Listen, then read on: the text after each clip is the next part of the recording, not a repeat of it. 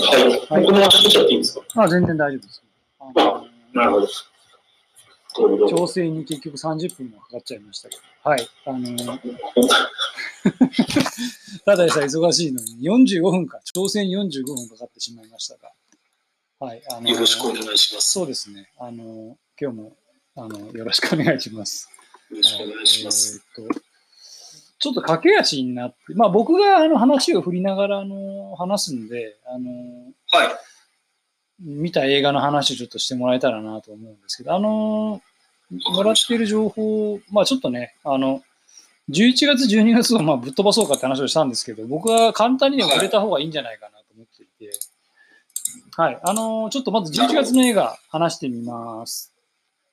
はい。で、まず第3位が、えームヒカ、世界で一番貧しい大統領から日本へっていう、まあ、ドキュメンタリーですね、これは、ね。そうですね。はい。そうですね。で、2位が罪の声。で、すぐこれ、はい。3位が朝が来る朝が来る。と。はい。うん覚えてます？内容を。うんまあ、ちょまあ、なんか覚えて、まあ、どれもいい映画でしたね。覚えてますね。いい映画っていう時ってやっぱりあの、なんだろうね。まあ、いい時間過ごしたな、みたいそうですね。なんか、まあ、見てよかったなって思える。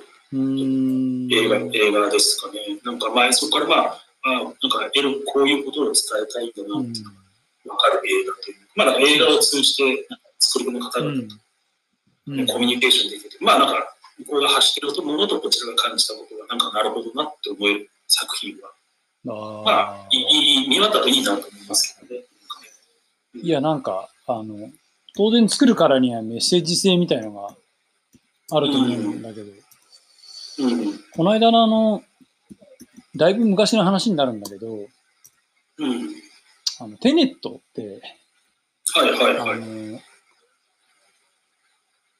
ノーランがだから伝えたいメッセージは何だったんだっていう話が、あの、うんあって、一応芹沢さんからなんか、あの、こういうことなんじゃないかな、みたいなメッセージをいただいていて、で、まあネタバレサイトとか見ても、なんかやっぱりみんなそこに触れるんですよね。その、こういう、こういうことを彼はこの映画を通して伝えたかったんじゃないかみたいな。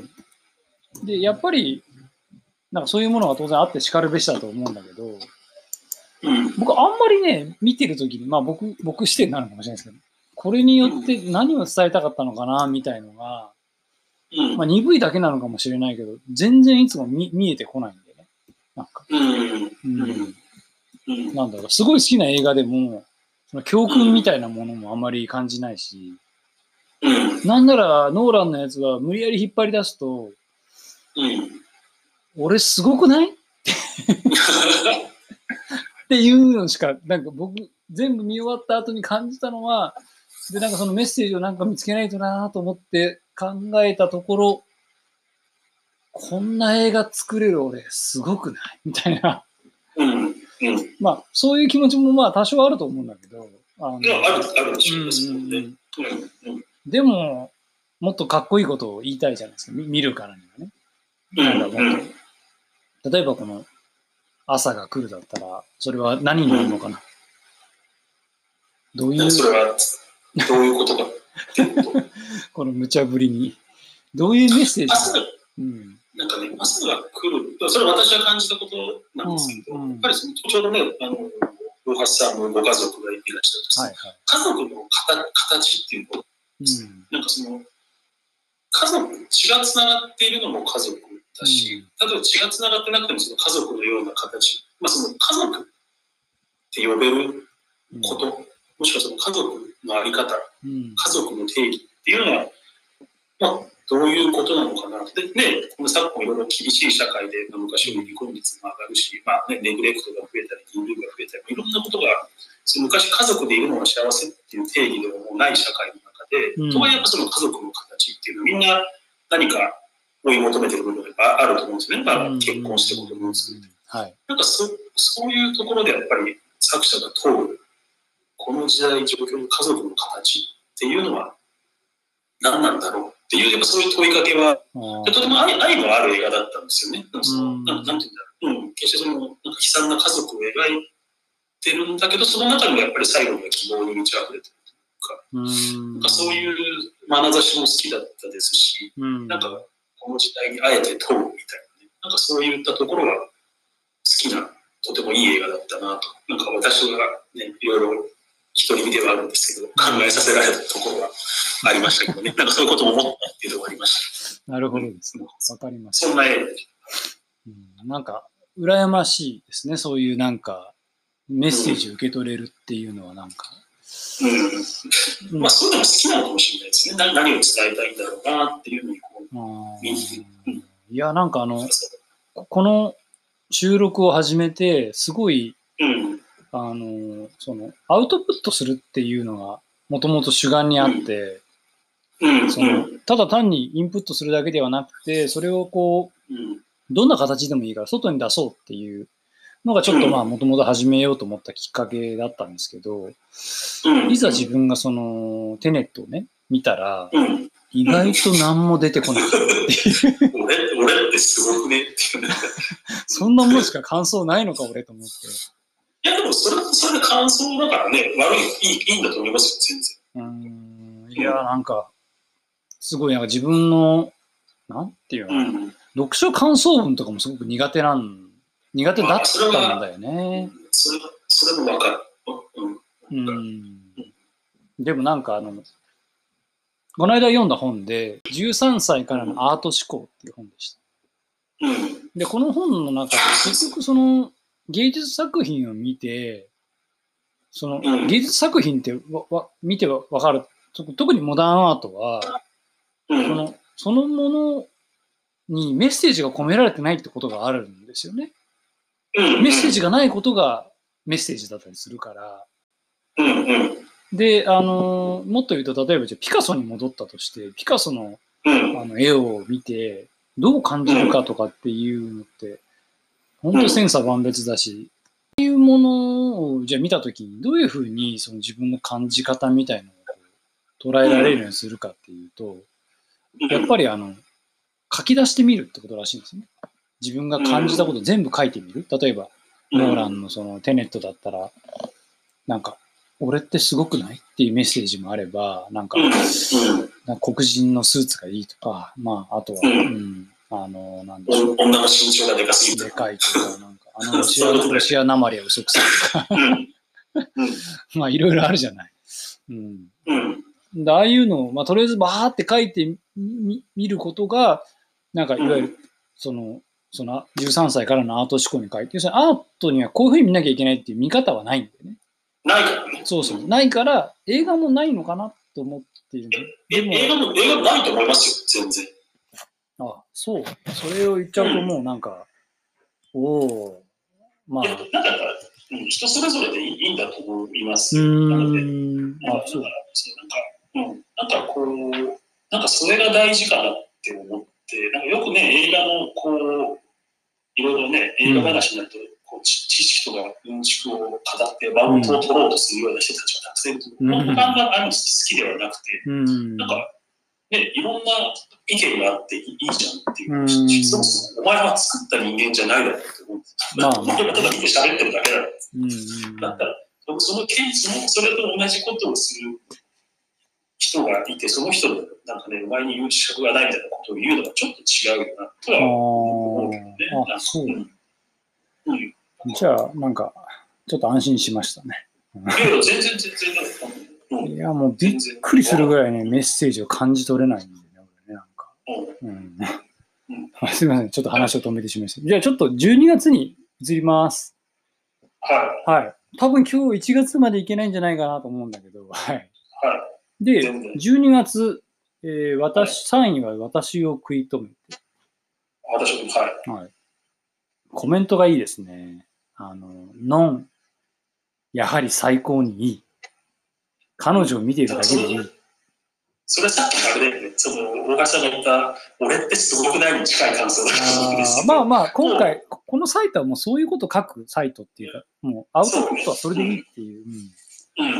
全然いい。そうそういう意味ではね、そういう意味ではさっきの朝が来るも、牧田アジュっていう女優が抜群にいいんですよ。それだけです。あーはいマスタアジュ。はいまあ、ちなみにあのウェブサイトを見ると、私を食い止めての、ノン、やはり最高に彼女見てるだけでいいの下に、まあ、私のコメントが書かれていて、やはりはい橋本愛の方が好きって書いてありますね。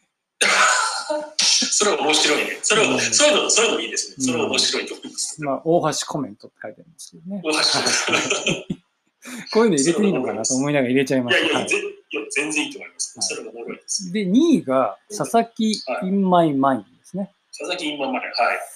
これもなかなか感想が面白くて、ああ、あった俺にも、とそんなことを思い出させる青春映画。うん。えー主演の藤原、これは季節って言うんですかね？季節、季節ですね。えーはい。芸名ですか、これ、季節って？えっと、多分芸名なのかうんな。オフィス作なので、まあ、松田優作さんとかがいた事務所なので、まあ、ちょっとそういう俳優さん。ああ。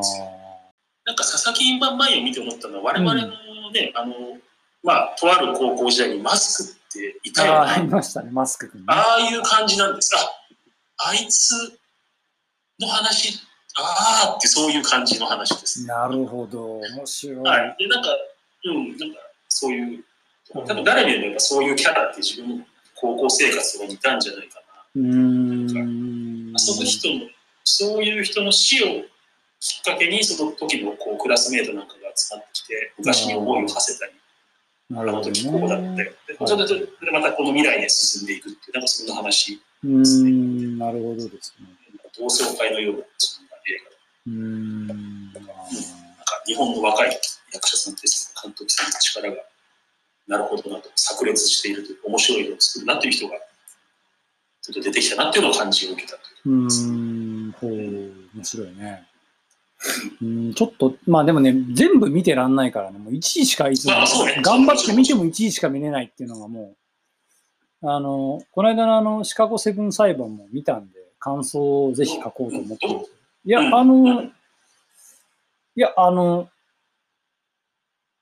まあ感想書きます。うん。話してるともう時間がなくなっちゃって感想書こうと。そうそうねうんそう失礼しました。はい。で、最後、1位がクローゼットですね。韓国映画。はい。これはまあ、韓国社会問題を軸に、往年の名作ホラーエッセンスを加えて描く、父と娘の絆と。まあ、この、ちょっとね、これ、あの、物申したいのは、あの、こういうね、あのね、私のしゅこのサイトの趣旨は、どちらかっていうと、あの、それを見て、どう感じたのかとか、うん。なんアウトラインはもうね、むしろ見た人はもう、見た人だけが分かるような書き方でいいかなと思ってるんですよ。なるほど、なるほど。なんで、これを見たことによって、だから、まあ、ああ、俺にもあったな、みたいな。え、この、この感想そのものも悪くないんだけど、それによってこう、なんでしょう、こう感じたみたいのが書いてあるといいかなと思うんです。例えば、このな。なんでしょう、ネグレクト問題を書いて描くことによって、なんでしょうね、うんちょっと僕わかんないですけど、そんな映画見たこと、まあ、誰も知らないとかね、うん。うん、僕はあの、鍵っ子だったんで、うん。あんなひどくはないけども、あの、やっぱり、ああいうの見ると、すごいこう、ブーってなるんですよ。自分がそのうん、鍵がなくて、夜中まで、うんその、親が帰ってくるまで、小学校低学年がね、外で、家の外で待ってたりするんですよ。うん。だそういう、で、10円も持ってないから電話もできないっていう状況で、うん。だそういうのを自分が経験したことでやっぱ思い出して、なんかその、うん。あれも、講義の、あの、虐待なんじゃねえかってちょっと思ったりもまあ、したりして。まあ、いや、いや、今、今だったら多分そうだよね。でも、うんなんかそういう捉えられ方はする。そうそうそう。たただ、まあ、あの当時、あの、学童とかもあったけど、まあ、そううね。ん、あの、なんでしょう、学童って、まあ、行った人はわかると思うんだけど、これがまたね、うん、行ったことによって気持ちが落ち込むんだよね、大体ね。うん。ななるほど。うんうん嫌な気持ちそういうになる経験をしたことないから。うんなるほどね。そうそうまあまあ、とはいえね。まあすみません。あの、なんで、なんかできれば、この感想、アウトラインっていうよりは、まあ、なんかね。うん、なんかその、自分だったらこうするとか、なんかそういうこう、アウトプットがいいですね。うんアウトプット。なんかこう、うん。そうそう。まあとはいえ、1位に選ばれてるから見てみようと思うけそうアウトプット、まあ、ちょっと、まあ、ちょっとそのアウトラインで感想なんて、やっぱりなんかその韓国映画の力というか、ど。うん。なんかうまいなと思ったんですよ。うまいなと、まあなんかやっぱ考えられたそのテーマ、社会的なテーマがあり、うん。それを往年のホラー映画にオマージュを捧げて作り、うん。で、まあ結構そこにオリジナル、なんか新しさがあったりしうんうんていて、で、そこにやっぱりこう韓国を代表するハ・ジョングっていう、まあ、なんだろうな、日本でいうと結構役所工事ではないです。けど、そういう人がしっかり出ていて、なんかその、なんて言ったら、なんかそこでパッケージとしてやっぱうまいなって。なんか、ななんて言うんだろう、それなかなか、日本だとなかなかね、やっぱ難しかったりするじゃないですか。それがやっぱり、こう、韓国、本国でもヒットしたりしてるっていう、なんか日本では例えば、さっき誰も知らないみたいなのがね、しっかり公開されても、そこにお客さんが入る、まあ、是枝さんなので可能性があるんでしょうけど、入るのかなとか、そこに大物キャストがどこまで出てくれるのかなとか、まあなんかいろいろそういうようなね、うん。なんかこう事務所諸問題とかあったりもするだろうけど、はいはいはい。なんかそういうところをしっかりとこう、トータルコーディネートとして、パッケージとして、やっぱり、うん。なんかし監督に生きるはあるなっていうのをちょっと。思ったりしたという。まあなんかちょっとその仕事目線っぽくなっじゃあ。うん。み、見てみますよ。うん。はい。あまあまあ、ぜひぜひぜひ。あのこれ面白そうなんでね。はい。うんじゃあ、すみません。ちょっと、えーっと、一あと9分なんで、1月にちょっと、今ね、そう、平日にやってるんで、お互い忙しくて、3ヶ月ぶりぐらいの収録なのかな、これ、多分。うんそうだね。そうだね。んそうですね。すごいですね、なんかもう。売れっ子芸能人ばりに忙しいんだな、僕たちはっていう。本当ですね。全然売れてないな。本当だね。いやいや、ただのね、しがない勤め人ですよね。うん。はい。ちょっと待ってください。えっ、と、せっかくいただいていたんで、うーんと、ちょっとね、このまた使いにくいんだな LINE がね。なんか送っちゃおう。G。えーとと、あ、今ね、今私適当に送りました。えーっと、1月の1位なのかな？えーっと、ごめんなさい。そう3位が鬼滅の刃。う。うんん。で、2位がスワロスワロー、はい。ー。1位が、これ、ヤクザと家族って、これ、なんか昔も、一回、なんか NHK かなんかで、BS かなんかでやったやつじゃなかったっけ、これ。いや、多分こ違うと思うんですよ。その藤井、藤井道人監督のうん最新作だったと思うんですあー、ね。ほう。ちょっとうん。なんかでもヤクザとなんとかっていう、その、リアルなヤクザに取材したドキュメンタリーがなんかあったと思ったんだけど、まあ気のせいかな。うん気のせいじゃないと思うな、多分。まあいいや、はい。あ、1位がこれ。そう。で、なんか、石松陸夫がいたんですよ。西松陸をね、あのー、仁義の、新仁義の墓場のね。新人石松陸夫のシーンなんですよね。うーん。本当にもう完全コピーするぐらいぐらい近くて。あ、これ映画なの？映画映画。あ、ドキュメンタリーじゃないんだ。あ、映画そうそう。あれ、前のあれでしょ？なんかヤクザと法律とかそんな感じだよね。ああ、そうそうそうそうそうそう、なんか、うん、あのー、リアルなドキュメンタリーで。そうそう。あ、じゃなくて、これは、あ、じゃ創作、創作なんだね。一種のね。創作映画です。創作映画でああ。なんだなるほどね。おー1月そうに。。うん。そう、それが。ね。1月に子がそこにいます。回答はね。なるほどね。まあちょっとね、1位になったものは見ていって感想を書こうと思ってるんですけど、うん、わかりました。あの、ちょっと、これはまあ、新人技の墓場はね、僕も何度か見てるんで、じゃあ楽しみにちょっとしておきます。はい。あの映画に惹かれる理由ってでもなんだろうね。僕、あの、人とあれを見たことはないんだけど、うん。すごい、あのーなんだ？冷たい熱帯魚と一緒で、うん。誰かと一緒に見る映画じゃないんじゃない？なんか。まあ、そうですね。うんなんかこう、わなんか、狂気に、狂気、狂気さにやっぱ引き込まれてしまうなっていう気が、こんな人いるのかなっていうキャラクターの、まあ、あの、熱帯魚だとデンデンみたいなキャラクターだったんですけど、うん。人はみんな死ぬみたいなこと平気で言ってても、なんか一月にこうもそんな感じですよね。なんかそうそうそうそうそう。いきなりホステスっていうか、そのね、キャラホステスをカラオケに呼び出して、何も言わないでいきなりレイプするみたいな。うんうんうん。なんか、なんかそういう狂気さとか、あと平気でこう、なんだろう、自分はヤクザなんです親分も平気でうちに、自分の納得いかなかったら平気で親分もうちに行ったりしてしまう。うん。なんかなんでああなっちゃったのかな、でんでんのキャラもそうなんですけど、なんか人間的な魅力がとてもある、魅力というか、なんか怖さ、狂気っていうのがあるああ、狂気に見せられるんだね。狂気に弱いかなと私は思いますね、自あ分狂気に弱いね。面白い。面白いっていうか、うんなんで狂気に引きつけられるんだろうね。やっぱ自分が狂ってないからかな。狂ってない。やっぱあと怖いもの見たい、なんか快感がなんかあるんですよ。怖いものが見たいという、なんかそそこの世界どうなってるのか知ってみたい、知りたいみたいな。あそれが何なのかなっていううーん。まあ、なんか破壊願望なのかもしれないね。何か。まあ、そうかもしれないですね。うんうんやっぱ自分は壊せないけど、壊してる人を見て、なんかその疑似体験して、うん、そういうことかもしれない。うん、まあ、だ堕落願望にもちょっと近いかもしれないね。ああ、楽願望が近い、あると思う、自分の中で。うんなん。かそういうところにやっぱ強烈に引き寄せられるのかもしれないですね。あ確かに、石松でもものすごくこう堕落していくというか、まあ、ある意味で、転なんか落していく。ね、せっかくあんな上り詰めたのに、平気でダメになってってしまうっていう、まあ、ああいうなんか、まあ、普通の人が選べないような、そうですね。うんそこ、うん。っていうのがやっぱり何か気になね気になっちゃう。なるほど。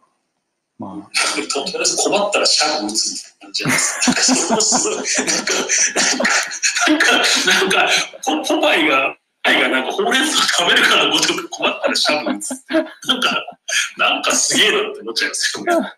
いいいいね、今。うんなるほどね。ああ、それはちょっとまあ、そそれはちょっと面白い。うんうんうんうん。なるほどね。それでか、それで回復して立ち向かっていくっていう、なんかさ、なんかスーパーマリオのキノコじゃないんだから、ああまあ、それに近いんだろうね。そう近いのかな。だから、ああいうの、でもああいう人がうん演奏のそういう見方は面白いかもしれないね。なんか、うん、あの、もうあと2分しかないんですけど、えっと、あすいません。いやいや、鬼滅の刃がちょっと僕あの3位で入ってて、うん結局見たんだね。あ、見ました、見ました、見ました。うん。で、あの、煉獄さんが、まあ子供たちをね、より良い日本を作ってくれることを、そそんなに、そんなに、その世直し的な話なの？僕まだ見てないんだけど。あのゆ湯直しっていうわけじゃないんですけど、うん。煉獄京次郎という人間のキャラクターがね、うんなんかやっぱりこの、これも、なんかやっぱいいなと思ったんですけど、やっぱりこう、うんなんか損得感情で生きてないという。要するにうん、要するに私はこう振る舞いたいからこう生きるんだ。はいはいそれがたとえ自分が死んでも俺はその道を行くんだっていうのは、まあ、あなんて言うんでしょうね。やっぱりこう、今のね、このもうお金お金、いろんなものがまみれてしまってる社会で、やっぱり損得感情で生きないと生きづらい世の中だとー思うんですけど、そこでやっぱりああいうことを言えるっていうの、まあ、なんかそういうものを見てくれた子供たちが、なんかね、うん少しでも煉獄さんみたいに生きれたらいいなと思うと、なんかそれはとてもいい社会になっているのかなっていうのをちょっと感じたので、なんかまあ、その意味では、なんかとても素晴らしいキャラだなと思ったところですよね。さっきまであの吉原の話でちょっと思えないですね。ね困ったらシャブ打つとかね、なんかそういう話をして、なんか、なんか、ギャップがすごいね。すいません。そう。そう。まあ、だから、そのそだからそういう意味ではね、映画をたくさん見ることで自分の中の多様性を広げていただいてるなと思って感謝してますけど。あー。まあ、それによって成長してるかどうかっていうと、まあ、ちょっとわからないけれども。それは別それはまた別として、うんこういうものもありだなっていうのは覚えるようになってきたかなっていうところです。わかりました。もう時間なんで、はい。あのー、そうですねちょっと。7時半なんで、はい。あのー、はい。じゃあ、またあのー、ちょっと時間を見つけて、まあ、1月まで来たんで、2月、3月ちょっと頑張っていきたいと思います、はい。ぜひぜひ。はい。じゃあ、また時間を作って、い。はい、お話しましょう。じゃあ、また。はい。はい、それじゃあね。はい、さようなら。はい。